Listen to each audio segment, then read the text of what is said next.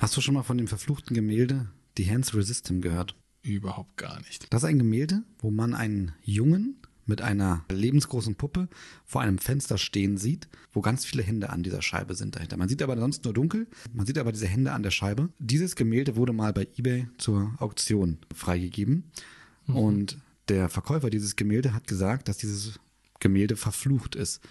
Äh, er hat sogar Beweise davon, Fotoaufnahmen, dass tatsächlich auch nachts diese Figuren auf dem, also der Junge und diese Puppe auf dem Bild verschwunden sind und dann irgendwo anders plötzlich in der Wohnung, in einem Spiegel beispielsweise aufgetaucht sind.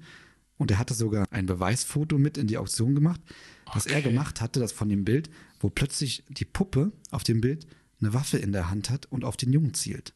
Krass, die Story kenne ich gar nicht. Ey. Der Verkäufer dieses Gemäldes hat so in die eBay-Auktion sogar einen ähm, Disclaimer mit reingepackt, dass mhm. er für sämtliche Konsequenzen, die aus dem Verkauf dieses Gemäldes entstehen, dem neuen Besitzer gegenüber keine Verantwortung übernimmt. Die News von diesem Gemälde und auch den Inhalt des Gemäldes. Es ist super schnell viral gegangen. Die Gebote sind auch tatsächlich in die Höhe geschossen. Klar, irgendwie wollte dann doch irgendwie jeder das Gemälde ja, klar, haben. Natürlich. Und der neue Besitzer hatte dann natürlich auch diesen Beweis herbekommen, mit dem, dass die Puppe dann irgendwie die Waffe auf den äh, Jungen zielen soll. Mhm. Und er konnte auch so nicht richtig so die Echtheit überprüfen. Deswegen mhm. konnte man jetzt nicht wirklich einschätzen, okay, ist es wirklich so passiert oder wurde da vielleicht nachbearbeitet, dieses Foto.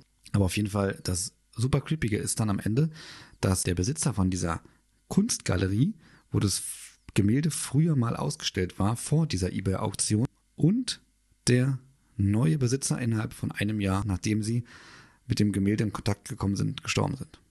Also quasi nachdem sie das Bild erworben haben, ein Jahr später sind die Personen immer verstorben. Genau, nachdem sie so quasi mit Kontakt mit dem Bild hatten, Boah. sind sie dann verstorben. Ja.